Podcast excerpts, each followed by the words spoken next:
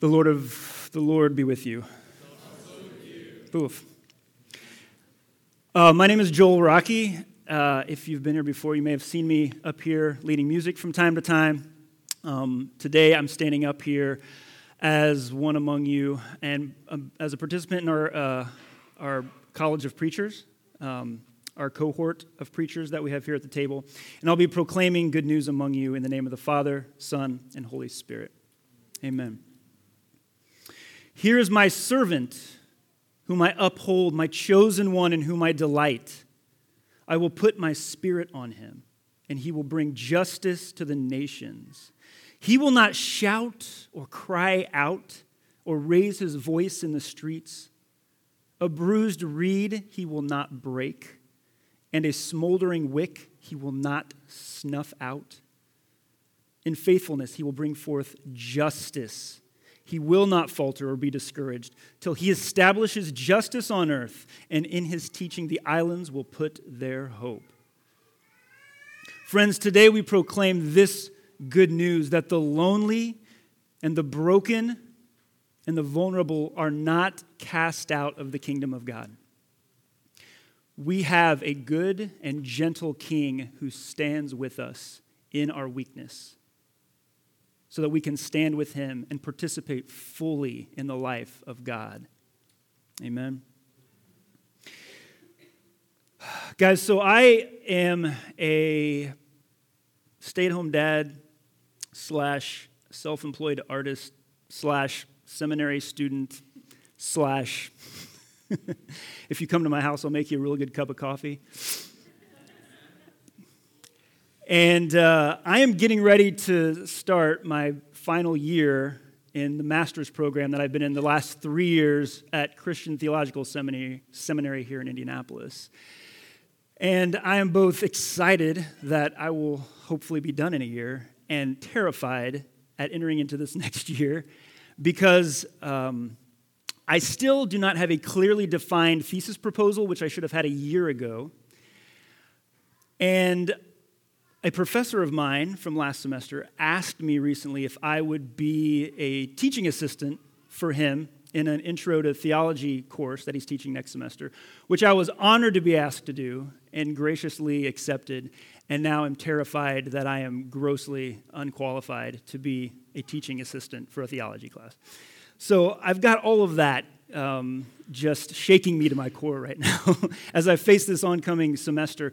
And in the meantime, also here at the table, this community that uh, my wife and my kids and I are a part of, I have stepped into more of a role uh, of helping to coordinate and lead the elements of music and art that we use in our liturgy. I am a part of this preaching cohort. I've been a part of this for about a year and a half. And I'm also in the midst of discerning ordination, I think. So, okay, so there we go. Apparently, it is to be so. So, so I, I have all of that in front of me, and I'm, I'm in the midst of, and again, just to reiterate, I feel terribly uh, underqualified to be doing any of these things. And I constantly have the sneaking suspicion that at any moment, uh, the jig is going to be up and I'm going to be exposed for the fraud that I know that I am.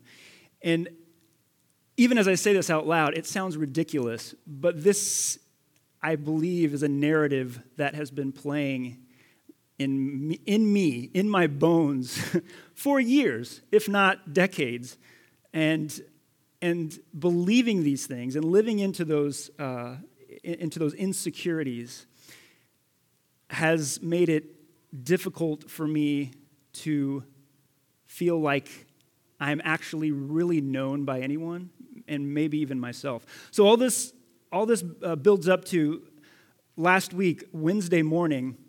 I was home alone because my wife, Miranda, who's a teacher, and my children all were back in school, and I'm home alone with my thoughts, which is not a good thing for me sometimes.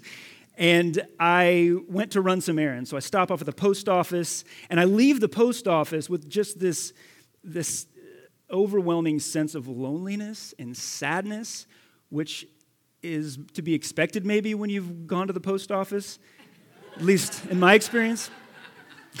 but I leave with just this this terrible sense of sadness and loneliness that uh, causes me to, I get in my car and I'm getting ready to drive to run another errand, and I, I, I take out my phone and I turn on the voice memo app, and I just start emotionally vomiting to my phone, who's now my therapist, apparently. and as I'm doing this for about the next five minutes, as I'm driving to the hardware store, I am naming all of the ways that I feel um, unknown and the ways that I felt lonely recently. And it, it causes me to just sink into this spiral of, of shame and defeat. Have you ever felt like that? Just defeated, uh, unable to be honest with others about your emotions, this idea of loneliness um, was, I think, just uh, it was intensified by the fact that I was home alone and the, everybody else had gone back to work and school. And so it made me think of this song by one of my favorite theologians and poets, uh, Jeff Tweedy, who uh, wrote a song that uh, was on his band Wilco's uh, album from about 20 years ago called Summerteeth. And the song is called How to Fight Loneliness. And briefly, some of the lyrics of this song are How to fight loneliness. Smile all the time. Shine your teeth till meaningless and sharpen them with lies. That's how you fight loneliness. You laugh at every joke. Drag your blanket blindly and fill your heart with smoke. That's how you fight it. Just smile all the time. And as I sat in my car listening to the song over and over and over again. Again, probably not a great idea. For me, these lyrics, these lyrics uh, narrated some deep sense of feeling unknown and dislocated for me, even when I'm not, even when I'm surrounded by other people, even when I'm not alone. I put on a smile, I laugh, I'm self deprecating, I avoid telling the truth about who I am and about what I'm feeling. For me, it's much easier to fake vulnerability by beating myself up. Uh, and it only leads to me living in a spiral of shame that keeps me from feeling like anyone actually knows me. But, friends, today we proclaim this good news again that the lonely and the broken and the vulnerable are not cast aside in the kingdom of God. We have a king who is good who is gentle, who stands with us in our weakness and lifts us up so that we can stand with him to participate in the life of God.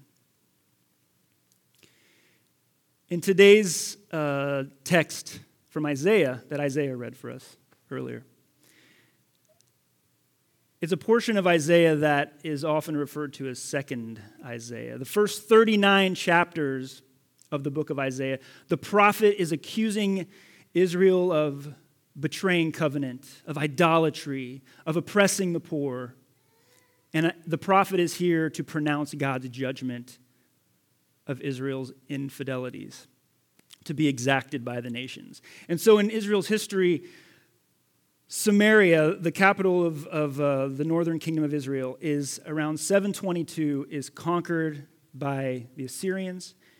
And around 200 years later, in five, about 580, 586, Babylon comes along and squashes the southern kingdom of Judah. Jerusalem crumbles, and the people of Israel are scattered. Some are left to live in the desolated homeland, and many are taken away to Babylon to live in exile. So, for almost 50 years, the people of Israel and Judah live as a fractured community They've suffered shame and defeat at the hands of imperial military powerhouses.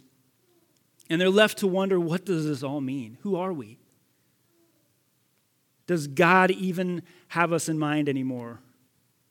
Is our God really as strong as we say he is? Why has he allowed this to happen to us? Is he done with us? Is God finished with us?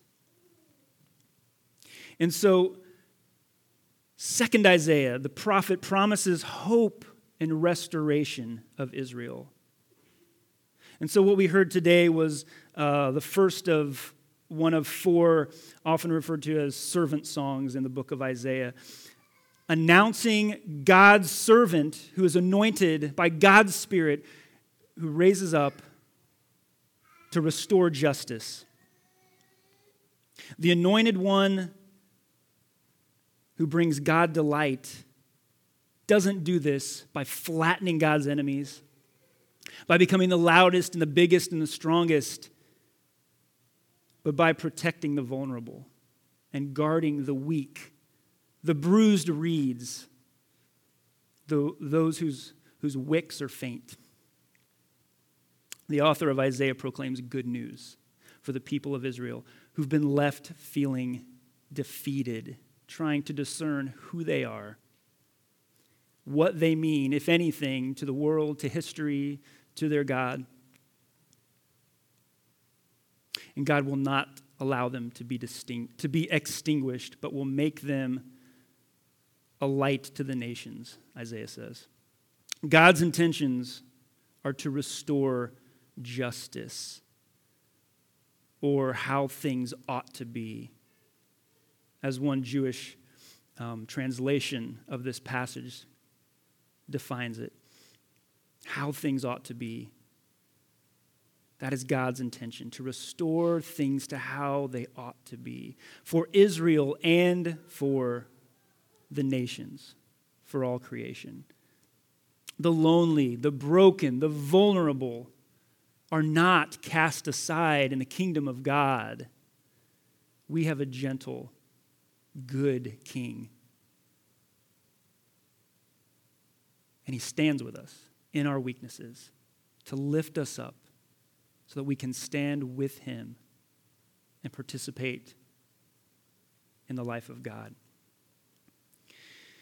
Jesus, in Matthew's gospel, in the 12th chapter of Matthew's gospel, Jesus identifies with this passage that we heard read today from Isaiah. And earlier in Matthew's gospel, the gospel passage we heard today, Jesus enters the waters of baptism. And then, much to John's bewilderment, he offers himself as an answer to John's call for all people to repent. This is what it looks like for the Word of God to become incarnate, to take on flesh, as a righteous act of solidarity with us, with all creation. Jesus unites himself with those to whom he came for. Isaiah goes on to say, I, the Lord, have called you in righteousness, and I will take hold of your hand. I will keep you, and I will make you to be a covenant for the people and a light for the Gentiles, to open eyes that are blind, to free captives from prison, and to release from the dungeon those who sit in darkness. In solidarity, friends, Jesus, with Jesus, we can hear this claim that Isaiah makes on us as people who've been called by God to work for reconciliation and justice, for how things ought to be. Jesus heard the words of Isaiah and he received them as powerful, maybe, as anybody possibly could. And these words from the prophet captured Jesus' imagination.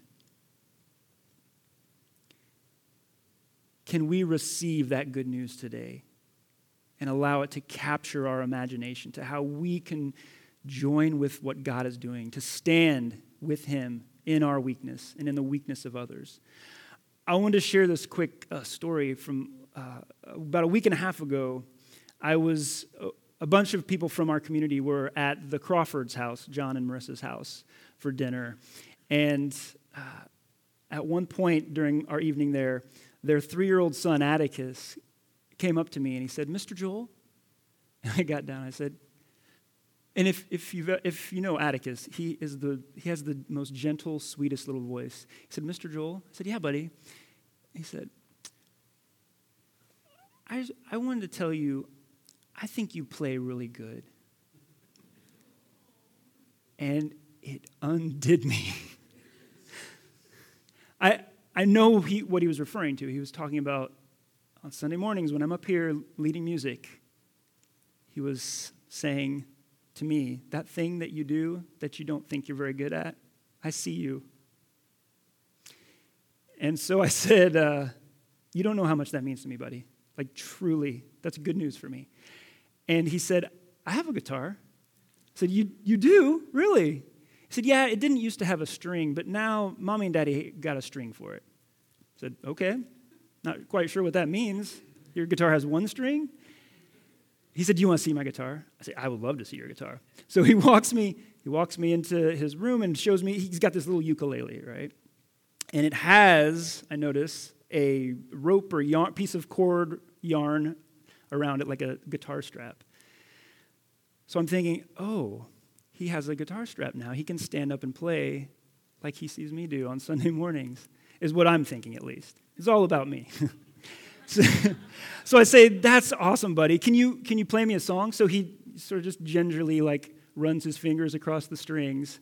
Looks like he's just sort of like looking out. And, and then he says, you know, I think someday, I think someday when I'm bigger, I could stand up and play with you.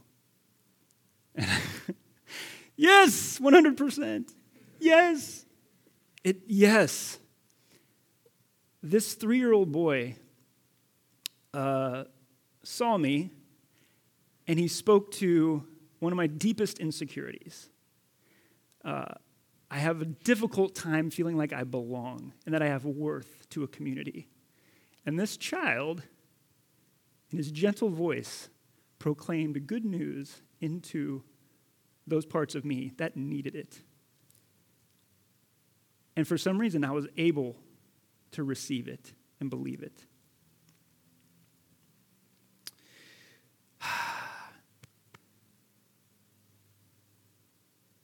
Where do we need to hear and receive the good news this morning of God's solidarity and tender heart for us this morning?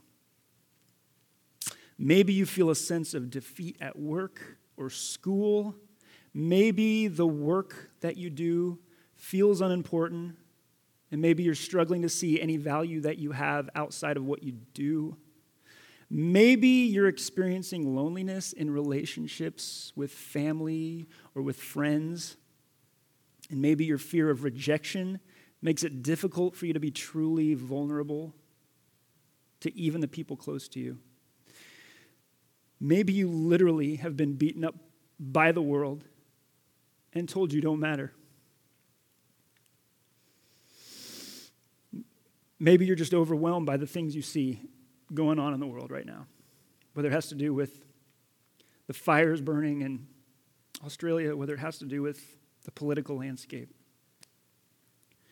things going on right in our own neighborhoods. It can be overwhelming. But today, we proclaim and receive this good news that the lonely and the broken and the vulnerable are not cast aside in the kingdom of God, friends. We have a king who is good, who is gentle, who stands with us in our weakness. And he lifts us up to stand with him so that we can participate fully in the life of God. In the name of the Father, and the Son, and the Holy Spirit. Amen.